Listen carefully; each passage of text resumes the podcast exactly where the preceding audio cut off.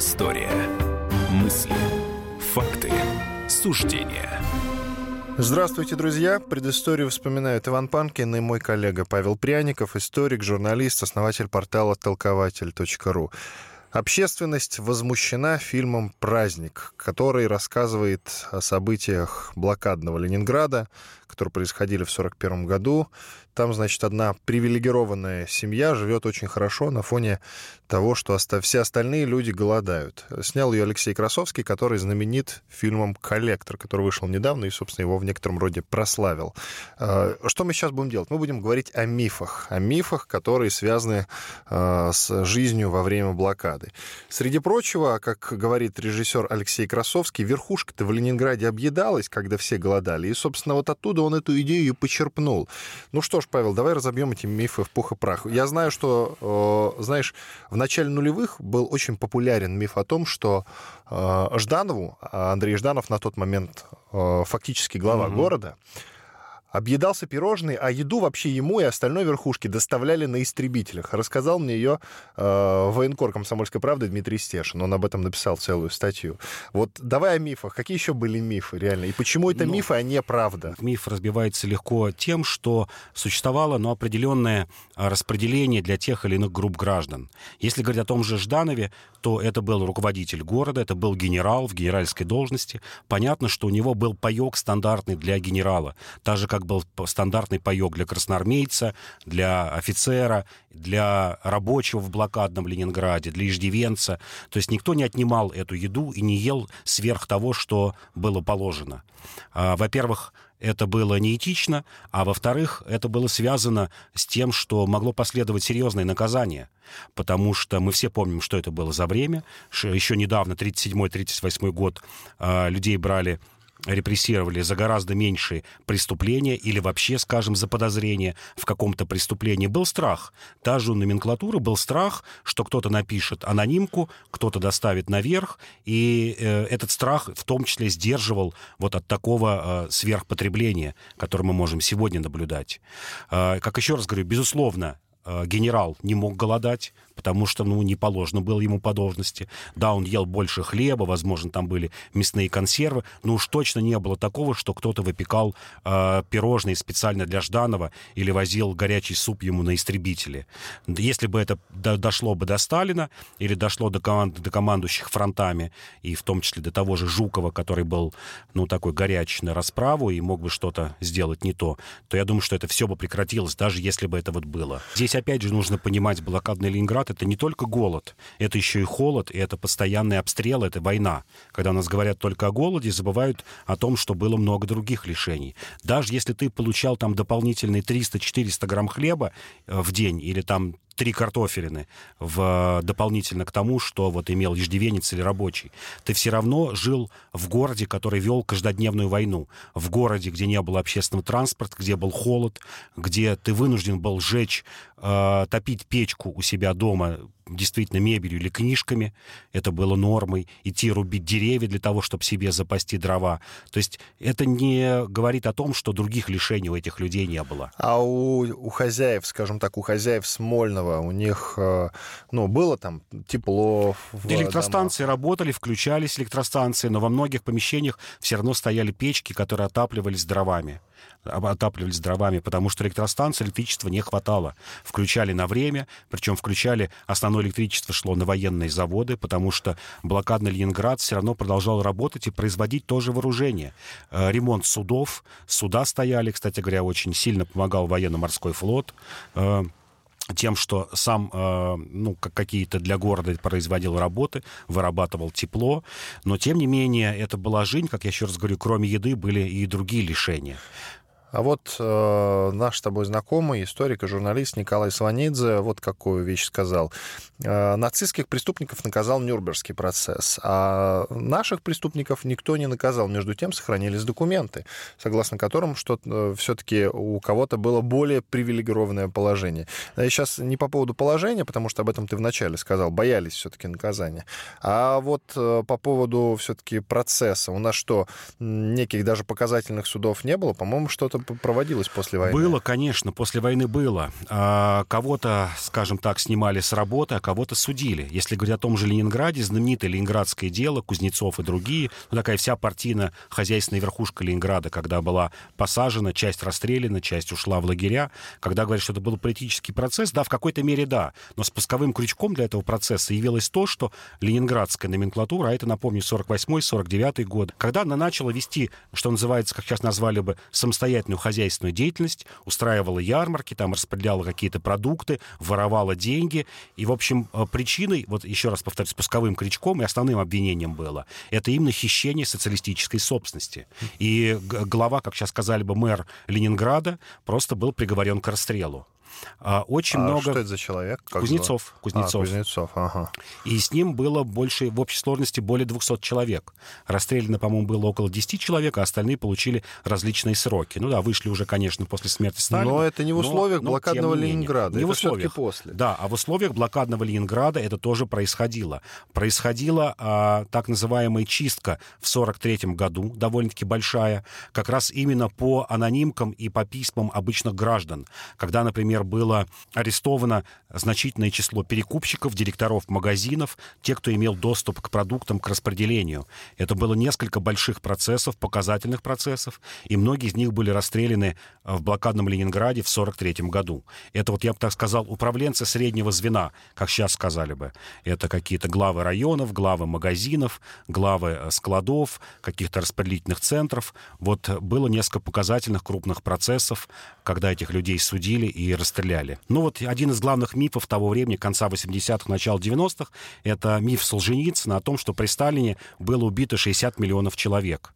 И, и, и, и этот Убито, миф... подожди, а, репрессировано. Репрессировано, репрессировано угу. да, погибло при нем. Причем он не считал жертв войны, а считал только тех, кто вот в лагерях умер, от голода и так далее. Период 34 или да, 37 да, ну, год? примерно с 31 -го года по 53 год. А вот в 31 эти... были репрессии? Ну, голод, когда был первый а, голод, голод при коллективизации, вот туда тоже этих жертв записывает. Вот он Потому насчитал... репрессии это были в 1934-м из-за убийства Кирова, как да, раз да, на тот да, момент да. хозяина Ленинграда, да. можно так сказать. Да. И в 1937 году, это все знают. Да. Продолжай, пожалуйста. Вот, 60 миллионов человек. Это очень долго а, этот миф циркулировал и даже в серьезных СМИ. Потом немножко цифру стали снижать, но вот покойная специально посмотрел Валерия Новодворская, говорила, что 40 миллионов было убито. Но вот меньше 40 почти не опускалось.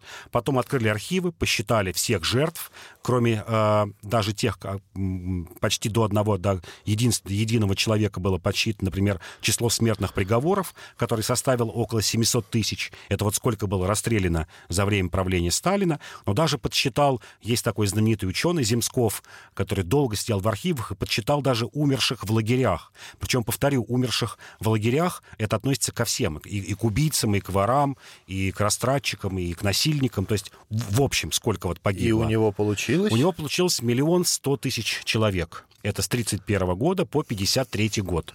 Ну, там еще некоторые исследователи прибавляют еще 100 тысяч. Это тем, кто вернулся инвалидом, например, из лагеря умер потом. То есть вот максимальную цифру я ввел миллион двести сорок тысяч. Это за, ну, за, 20, за 25 лет. А, причем туда вносится сверхсмертность, основная часть вот этих людей, погибших из этого миллиона ста тысяч, а, основная часть, примерно 60%, погибли в годы Великой Отечественной войны, когда, ну, скажем, по объективным причинам было снижено снабжение лагерей. Вот самые плохие было, были годы 42-43 год, когда еды не хватало не только в блокадном Ленинграде, вся страна жила по карточкам, снизили снабжение и лагерей, и вот эта вот смертность, примерно 20% численного состава э, ГУЛАГа вот погибла за эти два года. В 44-м уже было налажено снабжение. Вот этот миф сейчас уже, конечно, никто не говорит. Вот если даже прибавить эти 700 тысяч, это миллион 100, миллион 200, но это около двух миллионов. Причем, еще раз повторю, из этого миллиона, миллиона 100 тысяч значительная часть была людей, которые были, попали в ГУЛАГ не по политическим статьям. Это примерно вот на пике ГУЛАГа число политических составляло от общего числа зэков примерно 30%.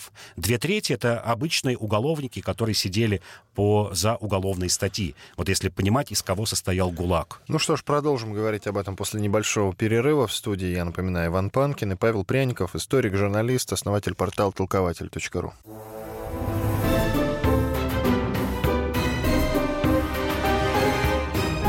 Предыстория.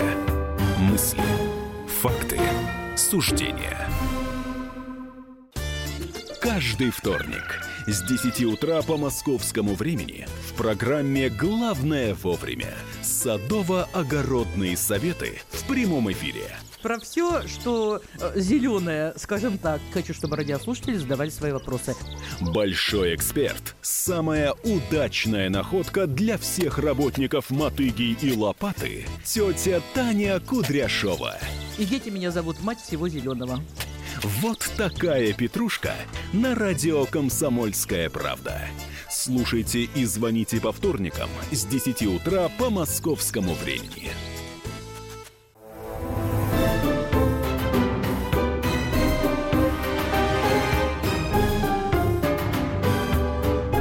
Предыстория. Мысли. Факты. Суждения. По-прежнему с вами Иван Панкин и Павел Пряников, историк, журналист, основатель портала толкователь.ру. Мы говорим о самых знаменитых, самых раздутых мифах, связанных с Великой Отечественной войной. Ну, подхватили мы, конечно, эту тему после того, как начал греметь в плохом смысле, в отрицательном смысле фильм «Праздник», который еще не вышел, который только производится. Снял его режиссер Алексей Красовский. Вот сейчас а, он на так называемой стадии постпродакшена. Фильм о том, как привилегированная семья очень хорошо жила во время блокады в Ленинграде. Ну, вот мы какие-то мифы уже обсудили, в том числе и репрессии, что были сильно завышено количество жертв репрессированных. А вот сейчас э, есть интересная тема, интересная возможность как раз поговорить про Берия.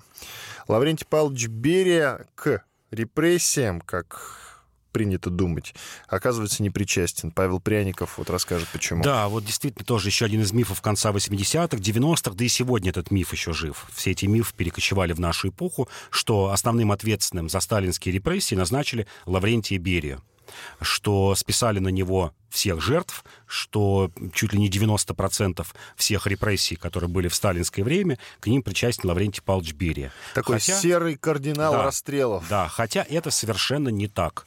Да, он был руководителем НКВД Грузии, ну, одной из 15, в то время 16 республик. Конечно, он был причастен к локальным репрессиям, но он не был их творцом. Наоборот, после того, как сначала Егода, а потом Ежов были сняты, осуждены и расстреляны, Берия в 1939 году возглавил наркомат внутренних дел и, наоборот, остановил маховик репрессий. Малоизвестный факт, что первая Беревская амнистия была в 1939 году, есть знаменитая э, амнистия Берии 53 год, и не менее знаменитой была 39 год, когда было выпущено из изоляторов, э, следственных изоляторов, из лагерей, прекращены дела примерно в отношении 250-300 тысяч человек. А, тех, кто, вот слава богу, уцелел а, в маховике репрессий 37-38 годов, вот большинство их было освобождено в 1939 году. И знаменитые, скажем так, многие люди как раз благодаря этому сделали, успели сделать очень много для Родины. В их числе, например, был э, великий конструктор Королев, Сергей Павлович, который вот как раз вышел по этой Беревской амнистии 1939 года. Бери был руководителем Э, комиссариат внутренних дел до 46 года. Вот с этого срока, с 39 по 46, теоретически можно к нему э, действительно предъявлять претензии. Но это были годы, когда число, например, смертных приговоров упало в десятки раз. Вот мы сейчас в предыдущей части говорили о том, что э, за 37-38 год расстреляно было примерно 670 тысяч человек. И здесь можно сравнить, например, с числом расстрелянных в 40 году или в послевоенные годы. Это 2-3 тысячи человек расстрелянных. Причем среди этих расстрелянных не обязательно были а, люди политические, скажем, по политическим мотивам осужденные. В это число, например, входили коллаборационисты, а, скажем, 45-44 год, которых расстреливали за сотрудничество с Гитлером. К примеру, в, их, в это число подошли приговоренные к смертной казни, например, генерал Власов, а, фон Панвиц, Шкуро, атаман Семенов, который был захвачен в Маньчжурии, и, и тому подобные люди. А, после 1946 года Перия тоже не был причастен э, к репрессиям, не был причастен ни к делу врачей, ни к делу космополитов. Наоборот, у Берии был огромный антагонизм э, с, со следующими руководителями и НКВД, и госбезопасности. Это, в частности, Абакумов, это, в частности, Серов. А, и другие руководители, и их заместители. А, скажу даже больше, что... А с Вышинским, извини, что перебиваю. С Вышинским нет, но это Вышинский прокурор, это прокурор, да. Это который как раз и выносил эти приговоры. Да, выносил эти приговоры, но это скорее следил за следственными делами, который был действительно архитектором э, процессов знаменитых 1936 года, открытых процессов, на которых были осуждены Зиновьев, Каменев, Бухарин и другие, вот, скажем так, лидеры партии. Более того, в 1952 году МГБ возбуждает уголовное дело, так называемое Мигрельское дело, по которому проходил Иберия. В течение почти года госбезопасность, ну, сейчас, как сказали бы, копала под Берия. Э, это был э, такой разветвленный, как-то считалось, заговор, что якобы Берия причастен э, к заговору грузинских иммигрантов, белых иммигрантов, в основном меньшевиков, которые находились во Франции, и готовил свержение советской власти. И э, смерть Сталина остановила этот процесс. И очень многие говорят, что э, проживи Сталин еще 2-3 месяца, и госбезопасность осудила бы самого Берия. Наверняка его взяли бы по этому мигрельскому делу, потому что считалось, что Берия вот, э, ну, является неким таким претендентом на трон, потому что в 1952 году с ухудшением здоровья Сталина, особенно после 19-го съезда, который был осенью 1952 года, обострилась борьба за будущее лидерство в партии. И шла борьба между разными группировками, как сейчас сказали бы, башнями Кремля. Интриговали друг против друга. Интриговала госбезопасность против НКВД, прокуратура против тех или иных силовых ведомств, Берия против Маленкова, Хрущев против тех и других. Вот начался этот процесс еще примерно за полгода до смерти Сталина, и Берия чуть-чуть не попал под эти жернова. И это говорит о том, что Берия сам мог оказаться в числе репрессивных. Произойди это, то, возможно, сегодня говорили бы о том, что, точнее, не вспоминали бы, как не вспоминают почти о Егоде, не вспоминают почти о Ежове, о том, что это были творцы именно вот тех самых крупных репрессий сталинских э, в, во второй половине 30-х годов. Смотри, считается среди некоторых людей, в основном либерального толка, э, что э, Сталин убивал своих тогда как Гитлер убивал все-таки чужих. Убивал, конечно, убивал чужих. Да. А Сталин своих. Соответственно, в этом смысле, в этом э, отрицательном свете, Гитлер все же лучше, чем Сталин, получается так. Это действительно миф. При Гитлер убивал своих не меньше, чем чужих. У нас вообще мало как бы известно о внутренней политике Германии. Они мало говорят. Ну, это понятно почему. Потому что внешняя политика и война затмевает все те зверства, которые были внутри Германии. И такой вот, скажем, в русской истории малоизученный э, процесс. Э, есть общая цифра погибших граждан Германии при Гитлере. Погибло миллион шестьсот тысяч человек. Погибло либо в концлагерях, либо было казнено. А, с учетом того, что Гитлер правил неполных 12 лет, и население Германии было более чем в два раза меньше, чем в Советском Союзе, вот относительное число жертв внутреннее число жертв э, в Германии, оно было в разы больше, чем в Советском Союзе. Вот мы сейчас говорим о том, что погибло 2 миллиона, это, подчеркну, на протяжении примерно 25 лет. В Германии погибло миллион шестьсот, менее чем за 12 лет, при населении в два с половиной раза меньше, чем в Советском Союзе. То есть относительное число погибших э, граждан Германии было гораздо больше, чем при Сталине. А, первый концлагерь при Гитлере возник в 1933 году, и первыми его а, заключенными стали граждане Германии. Первыми заключенными стали журналисты, а, коммунисты и члены социал-демократической партии, ряд священников и масоны. Вот такая первая группа, которая попала в концлагерь, э, в гитлеровский. И смертность в концлагерях, в трудовых лагерях, я напомню, не в лагерях смерти, которые были предназначены э, специально для умерщвления евреев, цыган русских э, советских военнопленных, а это вот такой трудовой лагерь, в, как, в какой-то мере, возможно, похожий чем-то на ГУЛАГ, в котором вот не было этих групп населения, а сидели граждане Германии. Так вот, смертность в этих лагерях колебалась от 40 до 70 процентов в германских лагерях. А, при Сталине, как я говорил, была самая высокая смертность 42-43 год, примерно 20% заключенных ГУЛАГа погибло. В остальные годы эта смертность колебалась от 2 до 9%. А здесь, еще раз повторю, от 40 до 70%. То есть из тысячи человек, попавших, э, напомню, германских граждан, попавших в такой лагерь, выживало всего лишь от 300 э, до 500 человек. То есть смертность была в разы выше, чем в сталинских лагерях. Вот мы говорили о том, что Сталин должен был первым напасть на Германию, Э, немцы напали нас 22 июня, а Сталин вот якобы в июле должен был напасть. Это мне тоже кажется один из чудовищных мифов. Для людей, разбирающихся хоть немного в военном деле, понятно, как происходит подготовка к наступлению. Эти правила и сегодня, они, э, ну, как бы живы, и на эти правила можно смотреть, будет война или нет всегда разворачивается очень серьезная логистическая цепь. Потому что что такое наступление? За войсками должны идти тысячи вагонов с горючим, тысячи вагонов с продовольствием, э, расчищаются пути для того, чтобы ничего не мешало идти вот этим вот, что называется, обозом, развертываются полевые госпитали.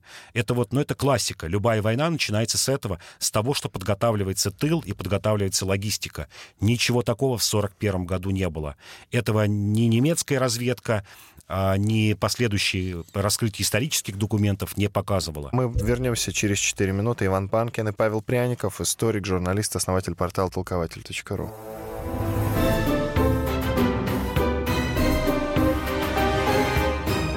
Предыстория. Мысли. Факты. Суждения. The time for empty talk is over. We will make America great again. Это все мы слышали. А что на самом деле происходит в США? Реальные новости, курьезы и события, которые нигде, кроме Штатов, случиться не могут. Как они там за океаном вообще живут? Разбираемся в программе «Не валяй дурака Америка» с Марией Берг и Александром Малькевичем. Слушайте и звоните по понедельникам с 12 часов по московскому времени.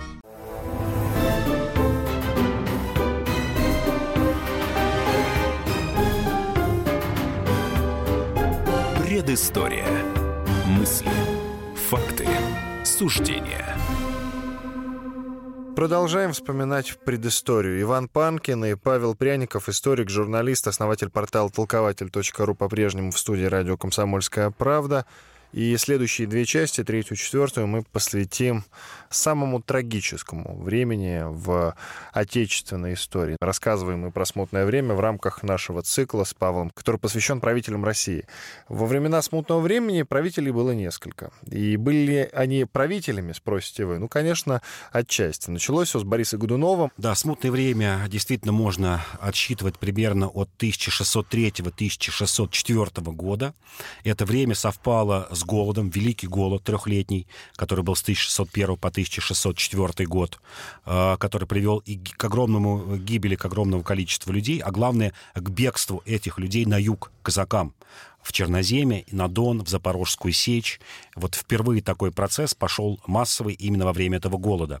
Во-вторых, именно в это время возникает миф о том, что спасся сын Ивана Грозного Дмитрий, царевич Дмитрий, который э, погиб, трагически погиб, э, в, в 1598 году, 1591 году э, в восьмилетнем возрасте. Считалось, что э, он был чудесным образом спасен, что в последний момент патриоты Руси подменили этого мальчика другим, а его сохранили в монастырях. Считалось, что Борис Годунов не настоящий царь, потому что был выбран на Земском соборе. Но это все такой, конечно, э, миф, который возник, вот мы сейчас говорили о мифах, миф возник в конце 18 в 19 веке. И вообще такая фигура трагическая, ну, я бы сказал, отрицательно трагическая фигура Борис Годунов. Именно тогда вот представление о нем возникло, когда писалась русская история при Екатерине II, когда и Пушкин сочинял свои произведения, очень многие другие писатели считали, что это такая отправная точка формирования новой Руси. А, Борис Годунов, видимо, действительно был причастен к гибели этого сына, потому что а, с совершеннолетием он мог бы претендовать на русский престол. Но другое дело, что миф о том, что царь не настоящий Борис Годунов, о том, что вот подменили этого царевича, он исходил от боярской верхушки. Uh, простой народ действительно любил Бориса Годунова. Вот до этого великого голода 601 года, потому что было очень много uh, ну, реформ которые шли на благо простым людям. Э, например, э, это развитие городов, это освобождение от крепостничества людей, которые жили в городах. Ну, в общем, такая предпринимательская инициатива. Купеческое сословие его очень любило, потому что расцветала торговля. А бояре считали, а, это, этот процесс начался еще и при Иване Грозном, что сильный царь ограничивает их в правах. А, все вспоминали еще 15-14 век, когда действительно бояре имели огромное влияние на политику, на внешнюю и внутреннюю.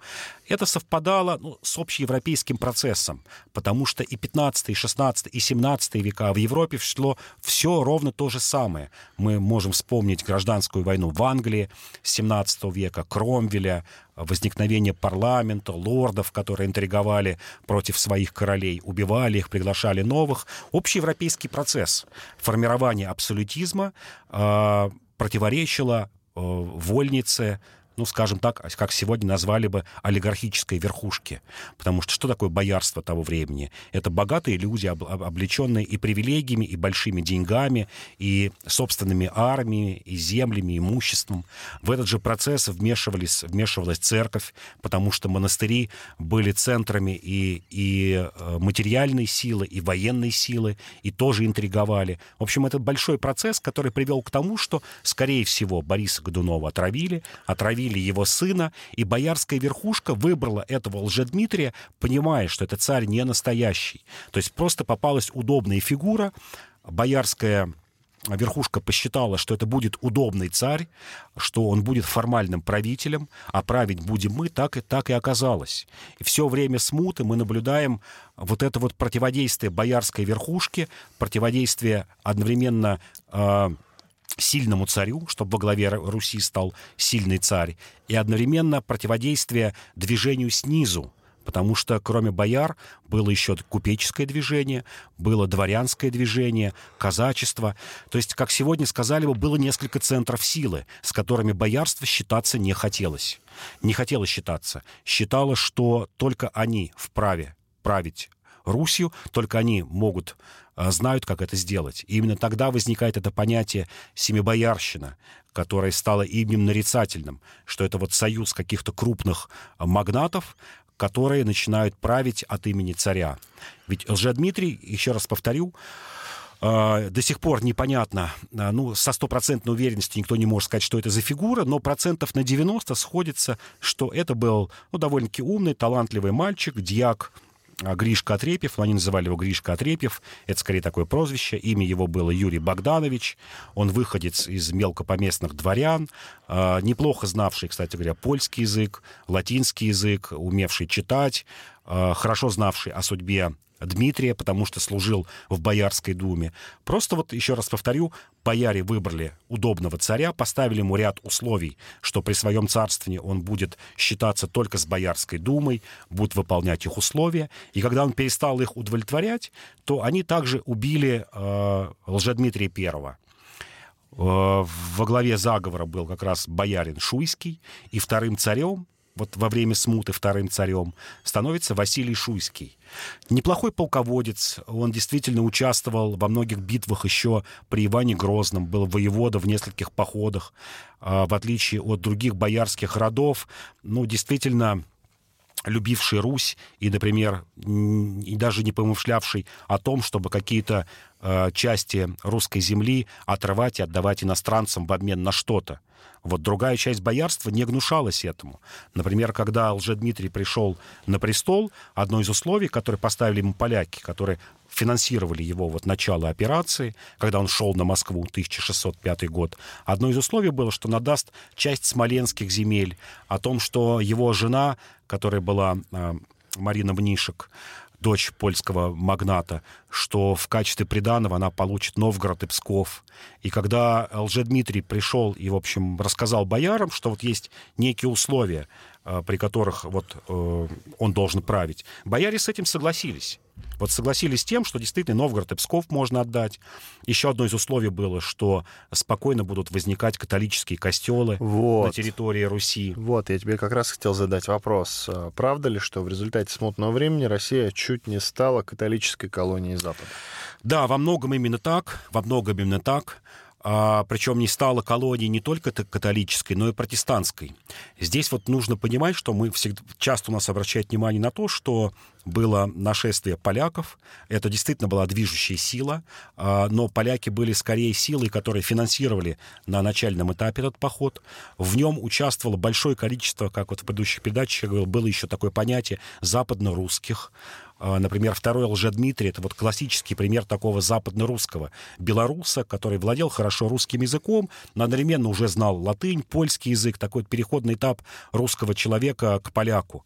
Ну, примерно как сегодня, может быть, западные украинцы или западные белорусы. Но кроме этого еще, например, были такие а- агенты а, вот этой вот гражданской войны и смуты, как шведы. И тот же, кстати, Лжедмитрий I, в его окружении, например, в его охране, кроме поляков, были французы, немцы и шведы. У шведы тоже поставили условия боярам, что да, мы принимаем, э, принимаем участие в дележе вот этой добычи э, на Руси, мы поможем вам поставить такого царя, которого вы пожелаете, но в обмен на территориальные уступки. Вы отдаете Карельскую область, отдаете часть новгородских земель.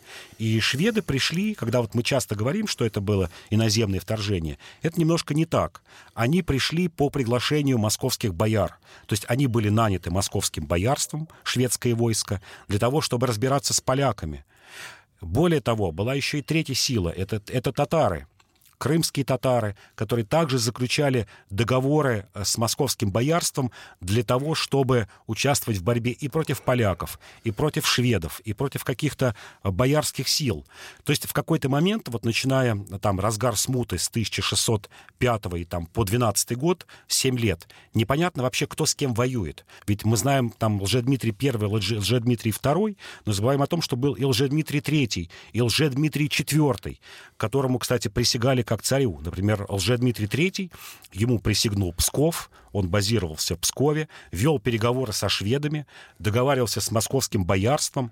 Ему ставили тоже определенные условия шведы, говорили, что да, мы пойдем за тебя воевать, но ты вот нам, например, отдашь Новгород. Вот сам останешься в Пскове, мы готовы 5000 войск профинансировать, идем на Москву, ты нам даешь за это Новгород. И вот какая-то часть, кстати говоря, Лжедмитрию Третьему присягнула, например, из первого ополчения. Вот было два ополчения, мы знаем про Минина и Пожарского, это второе ополчение, а было большое первое ополчение, которое присягнуло как раз Лжедмитрию Третьему. И был еще Лжедмитрий Четвертый, которому присягнула Астрахань.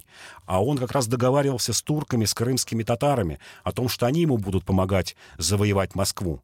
И даже сама Москва какое-то время представляла собой два лагеря. Это вот Лжедмитрий II.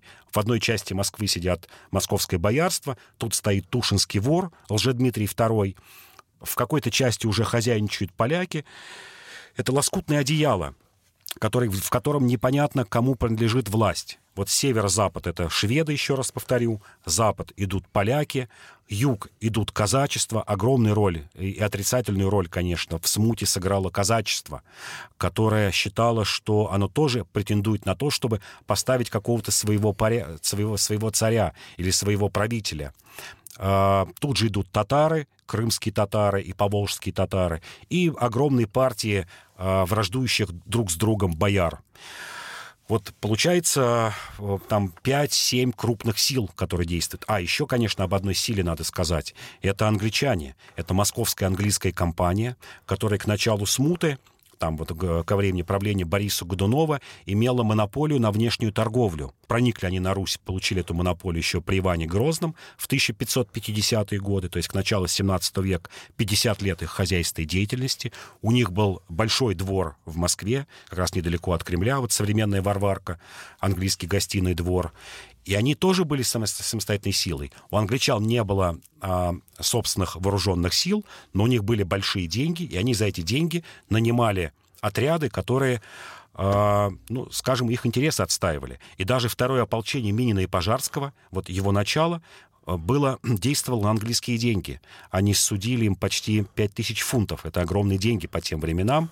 На эти деньги было куплено вооружение, потому что английская и московская компания была заинтересована в, в тихой, усмиренной Руси, на которой им легко было бы торговать. Вот вы представляете, вот в, в эти 8 лет Э, Э, интересы каких, э, скольких сторон сошлись в этой смуте. И было непонятно вообще, кто за кого и что, что происходит. Продолжим через пару минут. Иван Панкин и историк Павел Пряников в студии.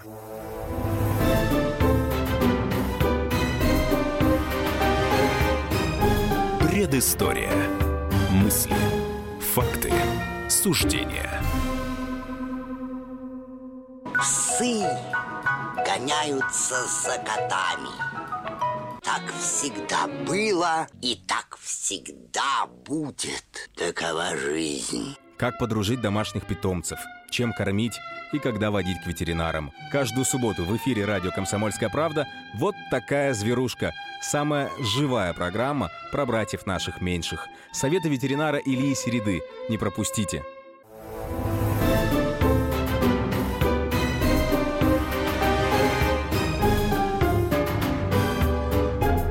Предыстория. Мысли, факты, суждения. Напоминаю, что предысторию вспоминают Иван Панкин и Павел Пряников, историк, журналист, основатель портала толкователь.ру. Четвертая часть нашего эфира. Мы продолжаем говорить про смутное время. Оно длилось около восьми лет, как сказал Павел, но, на мой взгляд, чуть-чуть больше, да? Да, да. Вот по годам скажи, сколько, чтобы мы Ну вот, точно. да, вот начало можно, э, на- начинать можно с 1604 года, а заканчивается смута, активные боевые действия, это прям вот только начало 20-х годов. А формально, политически это все продлилось до середины 30-х годов. Потому что был период, когда, опять же, московские бояре пригласили править польского короля Владислава, Владислава.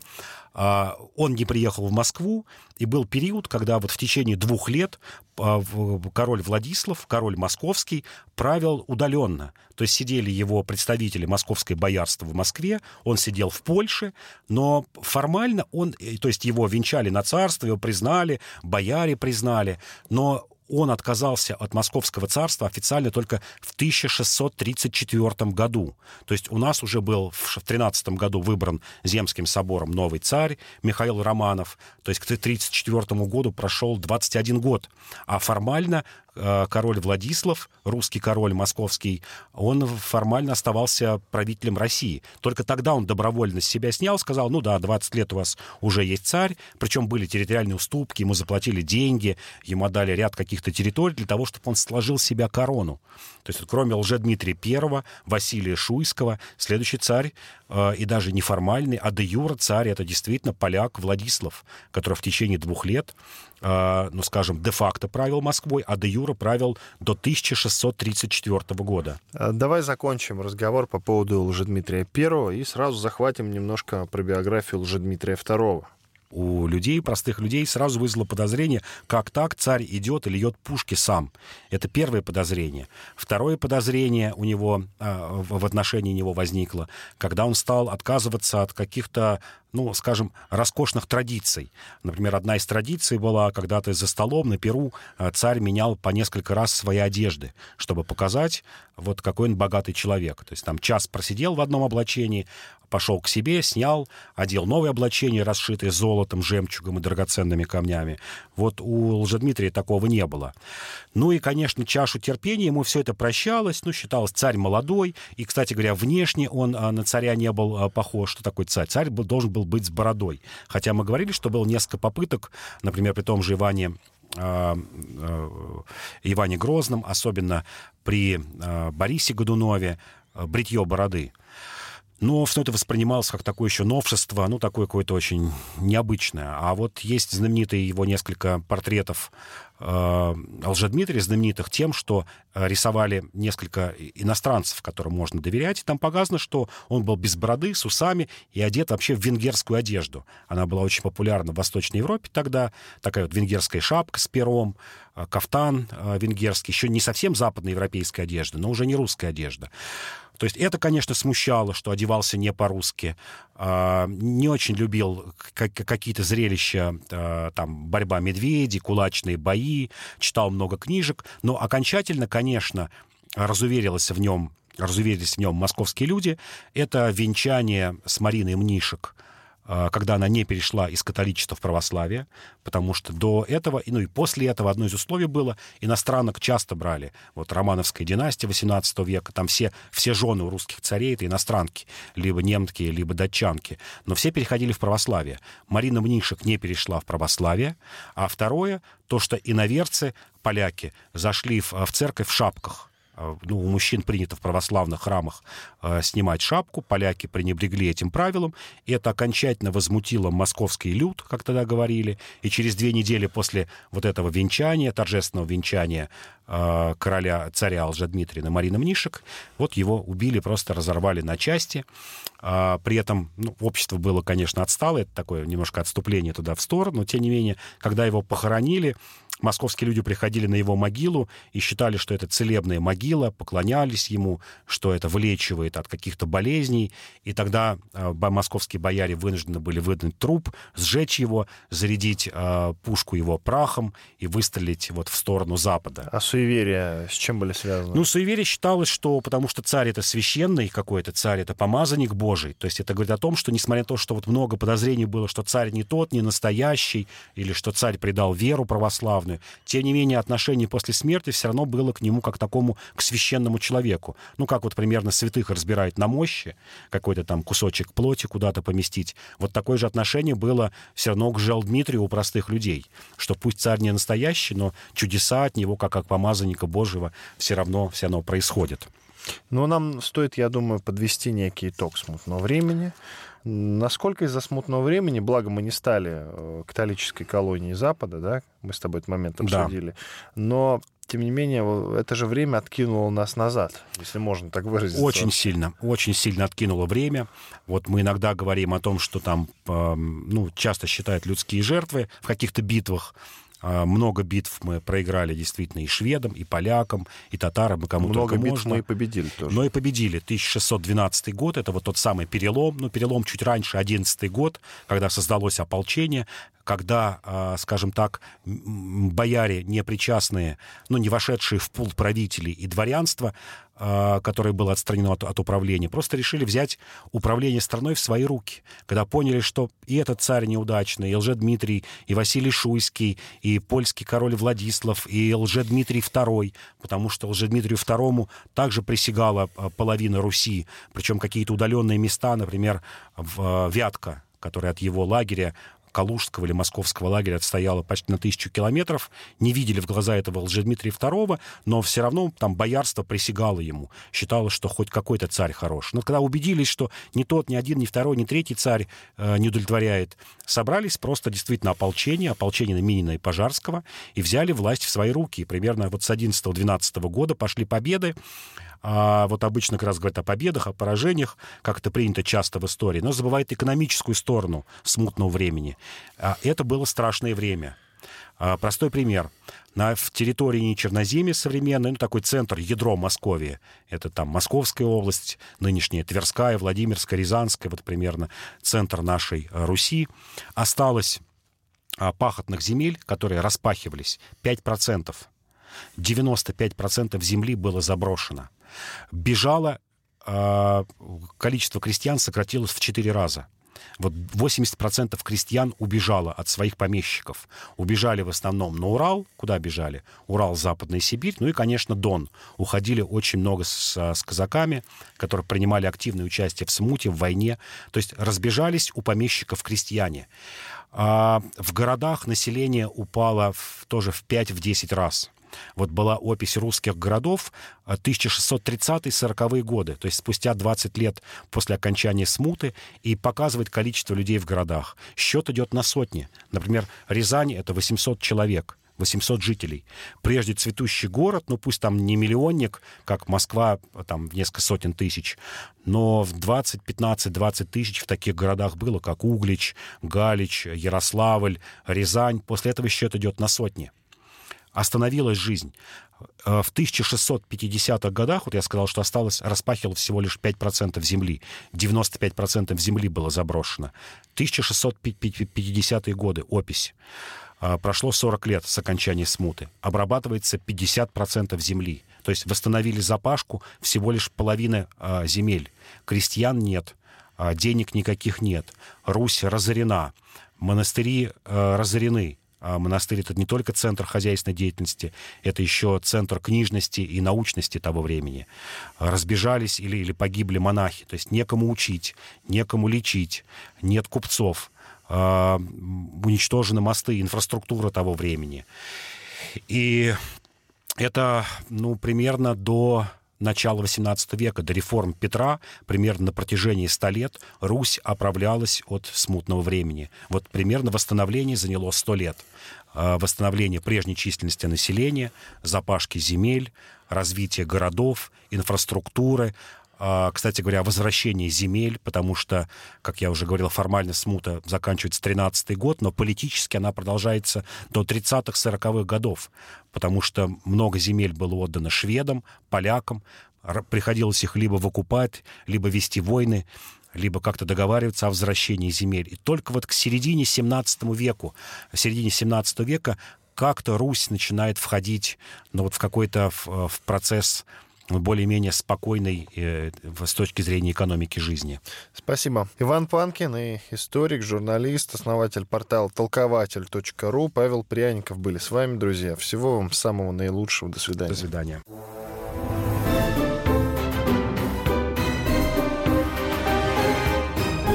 Предыстория. Мысли. Факты. Суждения.